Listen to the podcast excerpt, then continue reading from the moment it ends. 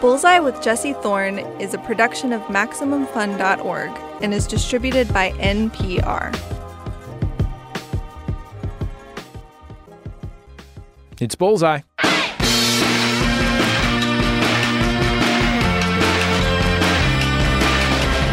It's Bullseye. I'm Jesse Thorne. My guest is JB Smoove. Heads up to listeners, there are a lot of expletives in this episode of Bullseye. Uh, so you are going to hear this sound a lot. A whole lot. Our apologies. Uh, we tried to slow him down and it didn't work. JB Smoove is without a doubt one of the funniest people I have ever met, or for that matter, seen on screen.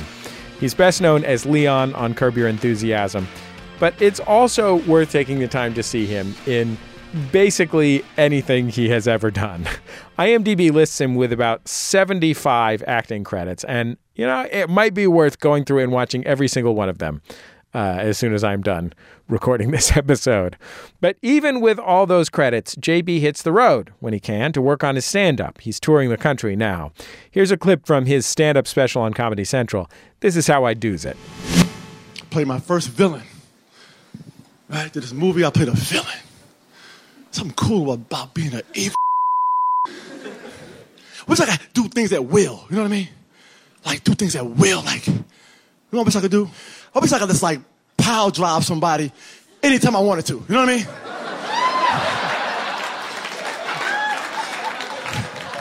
yeah, I gave, I gave you a, a five. You gave me change for a one. Yeah. Yeah, looking at in that, in that pile of ones, you'll see a five. You know? No, no, no. It's a, it's a, no. Come on, dog. Come on, come on man.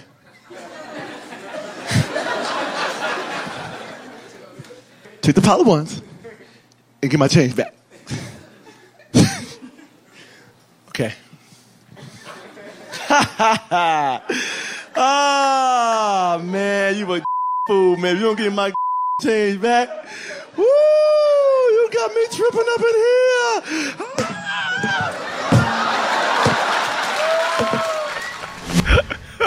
The unmistakable sound of JB Smoove delivering a pile drive. Nothing better than a good enemy. drive. Welcome to the show, JB. Oh, I'm so good to happy to have you on the show. Hey man, it's always fun. You know, I always call it channeling another man. Let's channel each other today. You know, Okay. sometimes you got to feel a person. You got to get their, you got to get their tendencies. You got to feel the space around you, and you attach yourself to that. Have you already checked in with me so far? Oh, you did did that. I came in the door. Do you have insights already? I see the beard. Uh-huh. You know what I mean? I see a style. I Right. even noticed how you cross your leg. Yeah. See? Yeah, I'm a right over left man myself. See? Yeah, I'm going left over right here. No, you left over right. I've see, had you, some hip pain, so See that that goes back to when someone sees you and you say uh, my left or your left. we're matching. We're like mirror men now. We're mirror men. well, thank you for coming on the program. I mentioned Unless before. unless Yeah. it's one of those two way mirrors where they put in those old time department stores. You know what Right. I'm saying? If it's that kind of thing. But it's not that kind of thing right now. We're absolutely mirror we're mirroring each other right now. I mentioned Unless you want to steal some and put in your boxes. And then you want to be a mirror and I'm just a security dude watching you from the other side. Huh? are we Come on. pitching a movie here? No, I'm just I'm just pointing out little tendencies that people have to do, and one involves stealing through a two-way mirror. so Do they even use two-way mirrors anymore? I think they use them in in consumer focus groups, right? Yeah, Have you ever been in one of those focus groups? I did where they one give before. you fifty dollars and they the host. tell what do you think about these pants? You were the host for one. I did one for uh, Mountain Dew Whiteout. Uh, because here's the reason that I'm surprised by that. It's not that you had a white collar professional job. I'm sure you had Mm. white collar professional jobs before you were a stand up comic. But the reason that I'm surprised is the job of that person who hosts the focus group Mm. is not to bias anyone in the room to like be a neutral party who who people can be critical of the product to and feel comfortable being critical of the product to. They just kind of guide the conversation in a neutral way. That's all it is. I honestly have a hard time imagining you guiding any conversation Oh, in a neutral way. I make that I make that I make the floor even, and I go so deep that you you you don't see people are not supposed to see JB. Okay, You do can't you wear you can't see me. You can't you can't you can't see me, you can't feel me at all. I gotta I gotta take you someplace else, a whole different place, physically, and and my presence has got to be so obscured you can't see me. So I mentioned this before we got started, but you were a guest once on the show before. Uh, you were a cast member of a show called uh, Cedric the Entertainer Presents. Oh man. network sketch show. And I was in the middle of interviewing one of the writers as he was in the middle of directing a scene. I think he had to go check some blocking. Uh, and he handed the phone to you. And uh, that guy, a very, very well known comedy writer at the time, um, told me that he thought you were the funniest person in the world. Oh man. And he didn't say that flippantly, and he didn't say it like as he handed the phone to you to explain why he was. love it. I think I asked him who he thought was the funniest person in the world, and he said you. I dig that. You know, on the one hand, you were already a veteran performer. That was about 15 years ago. 15 Mm. years ago. You're in your early 50s. But Yeah. on the other hand, that was still relatively early in your career Mm. um, in terms of where you've gone since then. Did you feel like you were making it Mm. 15 and 20 years ago? Uh, like, what constituted making it to you? to me, what constituted see, I'm a, I'm a different I'm a different animal. See, I'm very I'm very you know I'm very satisfied being you know B level because I feel like it allows me to do that a lot of people a lot of major stars can't do. I can still get my RV. Wait, do people prevent Brad Pitt from, from getting an RV? This dude can't. This dude can't just get out and, and just walk into a candy a grocery store, or or or go and buy a candy bar without someone saying, "Oh my God, you're Brad Pitt." Well, even even if somebody did recognize me, it's kind of I, I can still walk away. But Brad Pitt can go to of- Grand Tetons National Park in his Airstream, can't he? I'm sure he can, but he's still Brad Pitt. Now, I use this analogy with Howard Stern. I was on Howard Stern's show, and I said, Howard, we, talked about this kind of kind of about the same thing. I said, man, see, you can't eat spaghetti on an open patio. And he said, what does that mean? It means you can't sit there as Howard Stern with a bowl of spaghetti, the, mo- the mozzarella on top, maybe a little bit of ricotta, a little parmesan. You can't sit there and consciously eat that without the threat of your lips pulling together and pulling spaghetti in your mouth. Because they're going to see a photo of your in the paper. Because I'm not worried about someone taking a photo of me or videotaping me and I'm on TMZ, unbeknownst to me. See, that's a, that's that's how I measure your success is what you can do that normal people do. Was that a get away with choice? Was that a choice in your life? I mean, you have had as much success as a human being who is fourth on the call sheet can have. Yes. You have done everything you can do in comedy Right. that's uh, not with your name at the top of the bill.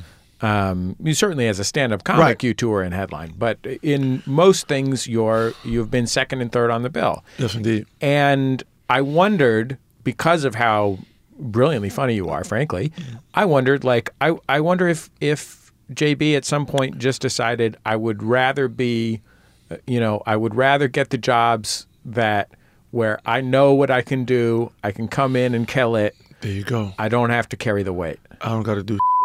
All I got to do is get in there. The reason it's the same thing in sports. You get these basketball trades. People can't wait to trade deadline. Matter of fact, they, they should have trade deadlines in real life. You should be able to trade your dad in at the last minute. He lost his job. You want to get a dad who has a, a better job. And that's the same thing with, with being an actor. Your ass should be able to take whatever you can do and be the most beneficial part of a team. It includes movies, it includes TVs, directing, producing, whatever.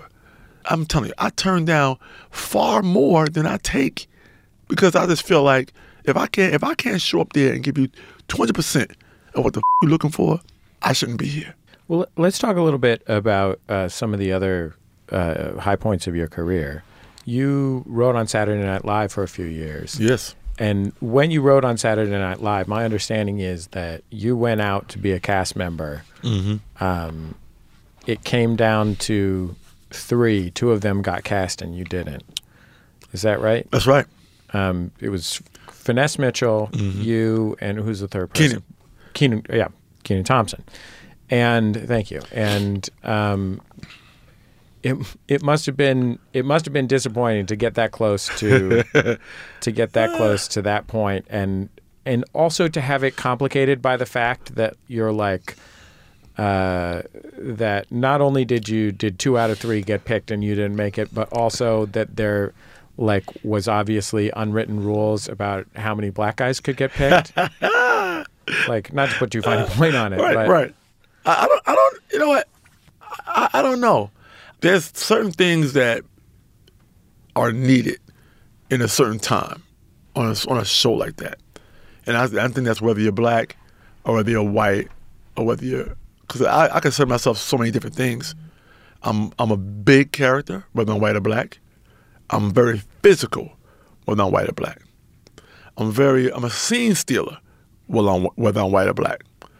Um, I'm so many things on so many levels. I've been doing it a long time, longer than anybody who I auditioned with for the show. So there's a few things in there.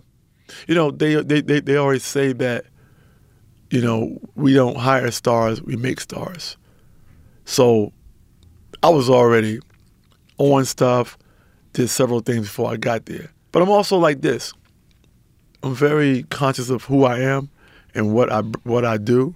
So for me, it's always like, okay, I didn't make the show, but I always feel like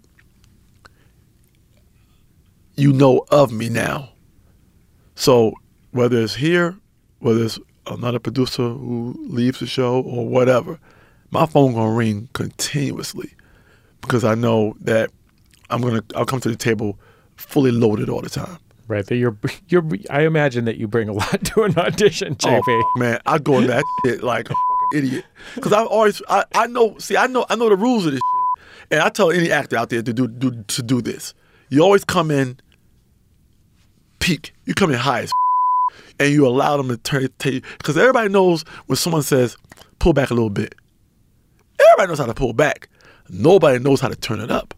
And you weren't first and foremost a writer at the time. I mean, obviously you had ri- you were a veteran stand-up. You'd Yeah. written your stand-up. Yeah, yeah, you, know, you had done that, but done you were stuff. primarily a performer. Yeah, and I was on um on on the Cedric show. I did his show. Then so I left a, a sketch show to go to SNL. So I left on camera, and I had done several other pilots and stand up stuff, commercials. I had done everything. Coming in there uh, auditioning for SNL for me, you know, I'd say, you know what? Let me see what I can what I can do over here. This will be another challenge to see what else I can do in this world as far as uh, sketch comedy. And then when I didn't get the the, the role, the, the the part, they called me and asked me if I want to come in as a writer, and I said, you know what, this will look good on my resume. So I said, what is it to invest a few years, few seasons on a show like this? And um, it was an amazing experience because it really is a, a big machine. But you, you definitely have to be thick skinned. know what it's like? It's like when you're writing a sketch and it's kind of like you're you're trying out for the cheerleading team, but you're trying out for that every week. Yeah, you had a reputation as a committed pitcher, as Oh, a man who would stand up and sell four sketch ideas every week. every week, four every week, four. I would make sure I do four a week, and that was that was you know what that is is a captive audience. It's an ear to feed. You know, even I, even if I get a smirk out of you on a premise, I know I got your. I think about it like this: all that I did on SNL serve a purpose. Number one is I came in I auditioned for the show. I ended up as a writer on the show. I ended up doing uh, warm up for two seasons. I ended up in crazy monologues. I ended up on the show doing sketches here and there. I ended up doing Conan O'Brien, who was downstairs. That's when he was still with NBC. I must have done Conan O'Brien 10, 11 times while I was working at SNL. They would call upstairs, and Conan would call Lauren and say, Hey, can I borrow JB? I got a sketch I'm doing. They would call my office and say, "Yeah, uh, go downstairs. Conan wants to use you for a sketch." I would go downstairs. This is a writer on a show. I may have my computer typing jokes. I go downstairs, do Conan, you know, do a sketch on Conan right in front of a live audience. Go back upstairs, the same elevator back upstairs, get behind my desk, and finish working.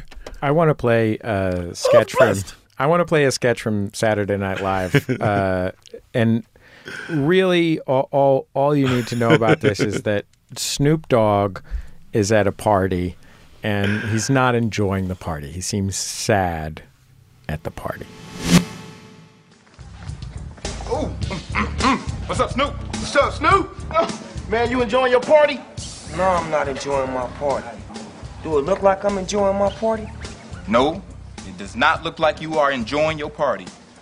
Snoop, what's wrong with you? What's wrong? I'll tell you what's wrong. The TV show Friends is over, fool.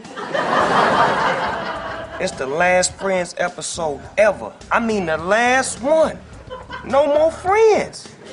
What the hell am I supposed to do? I love Snoop. I mean, you said all this material that uh, no one besides you could sell. I feel like that's something that J.B. Smoove could sell or Snoop Dogg could sell. That premise, that silly premise. Hey, I wrote a sketch. I remember one sketch I wrote when Snoop was a, a guest. Man, this was to me one of the greatest sketches ever that never made it. It was a time of the. It was the same time of the uh, Apprentice, and I wrote a, a sketch called the Pimptus. So it was it was it was Snoop Dogg as a pimp, and and all the apprentices was the same as it was set up as just like the TV show The Apprentice.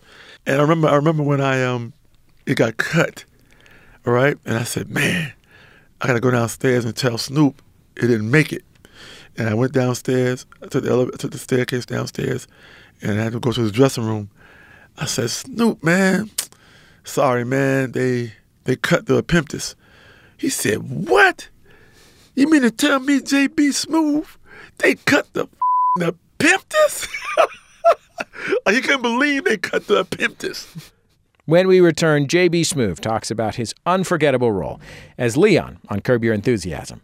It's Bullseye from MaximumFun.org and NPR.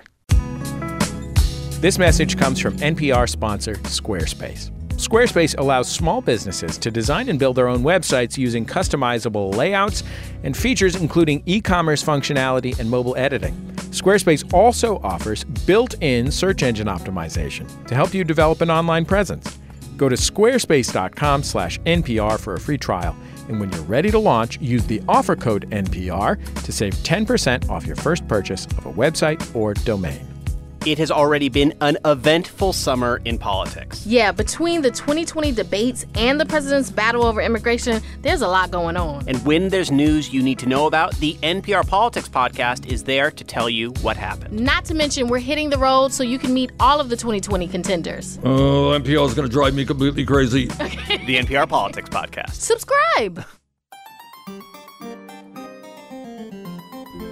Hello, Internet. I'm your husband host, Travis McElroy. And I'm your wife host, Teresa McElroy. And together we present Schmanners. It's extraordinary etiquette. For ordinary occasions. We explain the historical significance of everyday etiquette topics, then answer your questions relating to modern life. So join us weekly on MaximumFun.org or wherever podcasts are found. No RSVP required. Check out Schmanners. Manners, schmanners. Get it?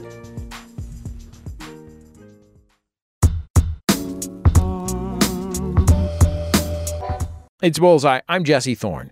Joining me is actor J.B. Smoove. He's on tour across the country doing stand up. He's also in the film Spider Man Far From Home. You may remember him as Leon on Curb Your Enthusiasm. When you auditioned for uh, Curb Your Enthusiasm, Mm-hmm. did Larry David know your work at all? No, I didn't know Larry. So were you walking in pretty much cold? I walked in cold as but I know how to audition. But I also thrive on the universe, meaning that Curb Enthusiasm was my favorite show when I was working at SNL. I found it to be amazing, and even at that time, even before I got on SNL, my whole life, my stand-up routine has been a lot of imp- uh, imp- improv. So for me, just knowing that show was improvised blew my mind. I would sit there and watch amazed, like I can't believe they don't have a script. So did you go in and audition immediately with Larry David? Because that's that is my understanding. Is Yeah. that's often how they do it on Curb. They'll Yeah. just have I wasn't people come in and, yeah. and work with Directly with Larry. with Larry. And I always, like I said, my rules are you come. I, I always walk into the room as the character. I never walk into the room as JB, and I never have to turn on the character I'm, I'm auditioning for. If you come in there as the character, they see your mannerisms, they see how he walks in the room, they see what he does with his hands, how he stands, what he, you know, his everything. I gave it to them before I opened my mouth. And I walked up to Larry. Larry was standing in the middle of the room. I had an audition with Larry directly. I said, I might around and slap you in the face. I I'm not sure. And I walk away to start the scene, and all I heard was snickering and laughing. And Larry was like, "Who who this guy?" You know, and and that was the beginning of an amazing relationship between two guys who have never met each other.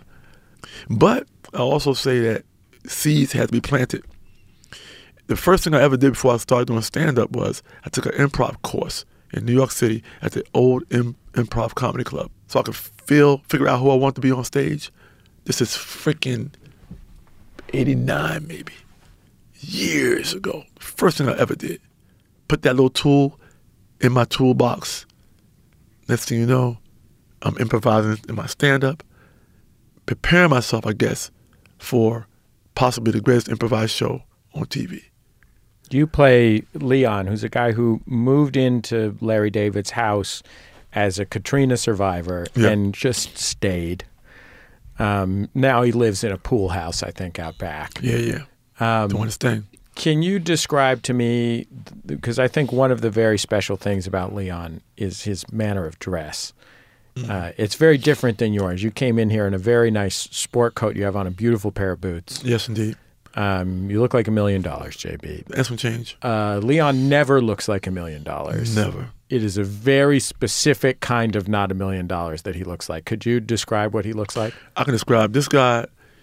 He's a guy that lives day to day. His his his wardrobe matches his confidence. Somehow this guy wins. He's a winner, and that's what I wanted to come across. I didn't want the guy to come across as a loser.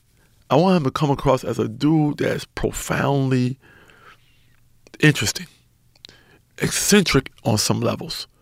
How do you get away with wearing this and still have this much confidence in your presence?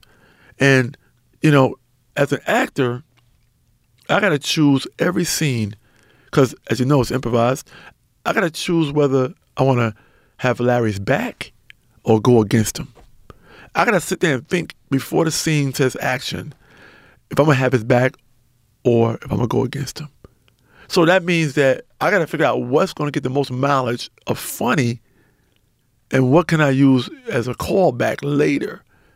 So in my brain, I got to almost like think about, I got to almost like be a time machine in my brain. I got to see the next episode and the next episode.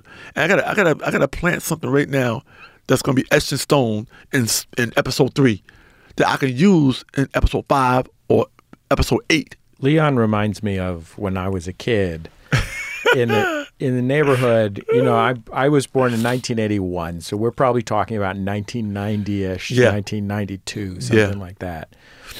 Dudes who would be who would look like they were auditioning for Saturday Night Fever. Yes. And they'd be leading, walking, you know, the Yes. toes coming at you first. And there is this strange combination of, on the one hand, this is 15 years past when that was a cool thing to do. Yes. It, i- and they are grown adults acting like a 19 year old. God. Like, the, it, in, on the one hand, it is a terribly, it is you know, like a, a pathetic and embarrassing thing. But on the other hand, on the right guy, you kind of let it slide because Yes. you're like, well, he's doing his He's thing. doing he's his just thing. out here doing his thing. Doing his thing. And Leon is always just out there doing his thing. and like if it thing. if it weren't for the fact that it was so obvious that Mm-hmm. you know Larry and Leon love each other. if it weren't for this romance between the two of them, like it would it, it could very easily be pathetic, but it's never pathetic Yeah. because it's you're just like, wow, he's just he's got these theories and it's the same thing that draws you to Larry David's character. you know? Yes, Larry. David's character is a weird crankus. He's a crankus, But man. you love him because he just has a vision for the world. Yep, and and I, I it's it's it's so deep how all this works. How you you you're supposed to end up in in these certain places, certain spaces. Before I went in the room, I could when I walked up there and I walked up to Larry, I felt the energy before we even opened our mouths. I felt like even in the room, I felt like I knew everybody already. So I think it's one of those things where it, it goes back to knowing exactly what you're confident in, which is what Leon does, all right? But his his mouth, his philosophies have have got to overpower that goofy ass outfit. It has to be a balance there somehow. But when I went when I met them, I said the wardrobe. I said, man, I want the most outrageous you could ever think of. I said, give me some cool tank tops in all colors and flavors. And, and when I saw that lime green tank top, I'm telling you, that lime green tank tops get so much love. And that robe, the robe with no belt. They gave me the robe with a belt. I said, nah, take that belt out, throw the belt away. Because I want, I want him to walk around with no belt to the robe. He's always got to keep holding it shut with his hand. And you would figure, why don't you just get a belt? I mean, I think like I've heard you describe Leon as uh, not right, but also not wrong. And yeah, I think oh. in a way that's true of Larry too. Like both of those characters, like it's really they both have complicated systems Right. and clear visions of their weird, complicated systems. But ultimately, what is driving Right. what is driving each of them is Larry is going to find fault in every social interaction he has, Yes, no matter indeed. what it is, Yep. and and Leon is going to have uh, an ambitious, positive attitude about Yes. every interaction he has with anyone in the Right. world. And the fact that they match so beautifully is a wonderful thing to have happened It really to the show. is, man. It really is. And you know, I think when you and even like little things that choices that I that you make, even like think about the the Seinfeld season. You know, I told the I said I told the guys before I even did that scene where Larry and Leon are watching the rehearsal of Seinfeld. And I'm saying, I'm gonna play it. I'm gonna pretend Leon never even heard of Seinfeld. And at first I was like, is that too far fetched? I said, nah, it's not. And I played that like I didn't know any of these people on this set. I'd never seen Seinfeld in my life. It gave him this circle, uh, a box to live in that Larry's trying to get in and learn more about him, and he's trying to get out and learn more about Larry. And I think you always got to create this box that you live in, this world you live in, so that people are always, always curious to see what makes this dude tick. Like, we, and I, lo- I love, I love that he doesn't have an origin. You know, he he's he from LA. He's from LA, where you still don't know his story. You don't know whether he got thrown out of his old apartment. You don't know anything, but he shows up at your front door and just makes himself at home. Some of my favorite scenes on the show are scenes where uh, Larry David is just curious about something that Leon thinks or is talking about. Yes. You know, like there's a uh, there's a famous scene on the show where your character Leon uses the word lampin. Yeah, what are you doing? Lamping. What you doing? You're lamping? Chilling, relaxing. Why'd you change back. from chilling? What was wrong with chilling? You got to get another one? It's Lamping? different. Lamping. I can sit around here, with boxers on, a tank top, my feet up. And chilling is what? You got to be in real clothes? You can walk around and chill. You know, Oh. you, you upright. You chilling I upright. see. You guys got some great slang. I got it. and, and so on and so forth. And like on the one hand, you're like you're literally explaining like this is this is slang from a Kool Moe Dee song. This is something from 1988. Easily, yes. Um, 88. But uh, but because each of you live in these own in these in these individual magical worlds, and it's so sweet how it's so sweet how how sincerely curious Larry becomes. the most incurious man in the world, the man who thinks he has it all figured out. But this is the one person who's from so far outside that zone. Yes. That he's like, oh, what? what tell me about that. I remember. I remember we, we did the scene, the the getting that scene. Uh, Larry never heard that phrase ever. You'll see genuine moments of. I can always tell when he really don't know what the I'm talking about. I know I could tell. His eyebrows get kind of. He starts nodding his head a little bit, and he starts to smirk a little bit. That means he has no idea what the hell Leon is talking about, which I love because it comes across so genuinely like like it makes it, it really gives the, the the show and the characters levels there. Cause you and once you know it's improvised, you're really sitting there watching it like, I don't think Larry knows what getting that is. You know what I mean? we but it's such it's such a you know, it's it's one of those things where every season I try to introduce something to him that he's never heard of in his life. And it really, it really is, you know, doing doing my dizzle, bringing the ruckus, you know, all those things, all those little nuances, champagne filled croissants, was just was just silly as hell. But it's silliness, but it all has a meaning. It's, so, it's a little bit like if E40 was a sitcom character. right, right. like, let me take you on this flight of fancy. We're making up words yes. and whatnot. Yes. Um, I uh, I want to thank you for taking all this time to be on Bullseye, JB. Hey, it was man. really nice to. We got to really we got nice to do this again sometime. So many little nuances to this to this world, man. To you know this journey. I call it a journey, man. Through through time and space, man. Through through meeting people and, and building with people, man. And uh, this, this this is this is building right here. I bothered you at a party once. Yeah. I saw you at a party. I said I was there with no, I didn't know anyone besides the person I came with. I said, "Oh, there goes JB Smoove." I said, I, "I'm gonna go bother JB Smoove. I don't have anything else to do at this party. I'm gonna go bother JB Smoove." You're very, you're very polite to me. I, I appreciate it. That's how I do, man. I, I I don't know any other way to, to carry myself or to live, man. But everybody deserves a little a little bit of your time, man. A little slice of of, of time, man. And uh, I find it interesting when I meet people, man. It's, it's really I'm really genuine in that, you know, and, and I love it, man. And it, it builds character, it builds your presence, man. Because I always say, man, you gotta you gotta leave something. You you want some good stories, man. When you leave this leave this earth, man, that people say, hey, man, one time I met JB Smoove at a party. You know what I mean? Whatever it is. There's something cool about that, man. Like, God, tell me that JB Smoove story again. You know what I mean? Oh, God, I love it. Thank you, JB. My man.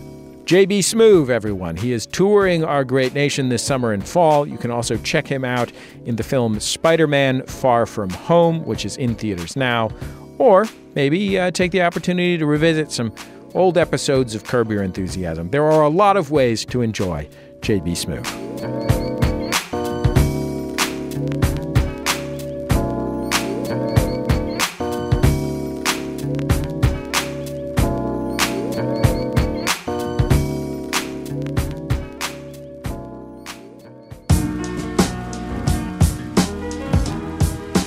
We've come to the end of another episode of Bullseye. Bullseye is produced at MaximumFun.org, world headquarters overlooking MacArthur Park in beautiful Los Angeles, California, where this week our producer Ragu saw a duck walking carefully across a crosswalk like a proper law abiding pedestrian.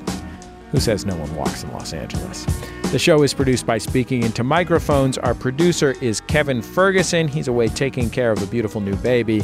So Ragu Manavalan stepped in for him this week. Jesus Ambrosio is our associate producer. We get help from Casey O'Brien. Our production fellow is Jordan Cowling. Our interstitial music is by DJ W, also known as Dan Wally. Thanks to Dan for sharing it with us. Our theme song is Huddle Formation by the Go Team. Thanks to them and their label Memphis Industries for letting us use it. And before you go, did you know Bullseye has nearly two decades of archives available to you? That's right. I started doing this show when I was 19 years old, and I am 38. There are so many great interviews in our archive. You can find them at MaximumFun.org. You can find the last few years' worth on YouTube. Just search for Bullseye with Jesse Thorn. You can also find them in your favorite podcast app. Hey, how about this? You like Curb Your Enthusiasm? How about Jeff Garlin? Jeff Garlin's been on the show. That guy's a delight. He plays Jeff on the show. Jeff from Curb Your Enthusiasm. Anyway, uh, that's about it. Just remember all great radio hosts have a signature sign off. Bullseye with Jesse Thorn is a production of MaximumFun.org and is distributed by NPR.